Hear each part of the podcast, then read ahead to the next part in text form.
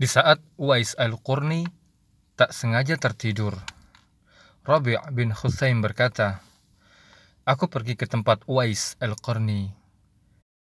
Aku mendapati beliau sedang duduk setelah selesai menunaikan sholat subuh. Aku berkata kepada diriku, aku tidak akan mengganggunya dari bertasbih.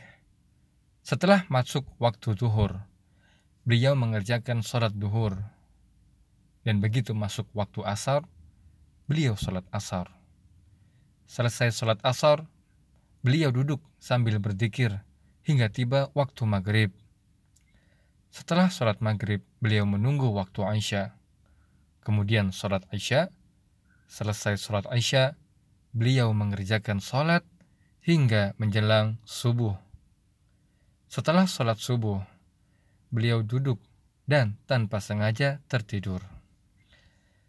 Tiba-tiba saja beliau terbangun. Ketika itu aku mendengar beliau berkata, Ya Allah, aku berlindung kepadamu dari mata yang senang tidur dan perut yang tidak merasa kenyang. Lihatlah betapa malunya kita tatkala ibadah kita disandingkan dengan para tabi'in atau para ulama-ulama terdahulu Begitu jauh perbandingan ibadah yang telah kita lakukan dibandingkan dengan mereka. Maka tentu saja doa ini lebih pantas kita ucapkan, lebih pantas kita renungkan sehingga kita dapat terhindar dari sifat seperti ini, yaitu sifat yang mudah tertidur dan tidak pernah kenyang dengan makanan.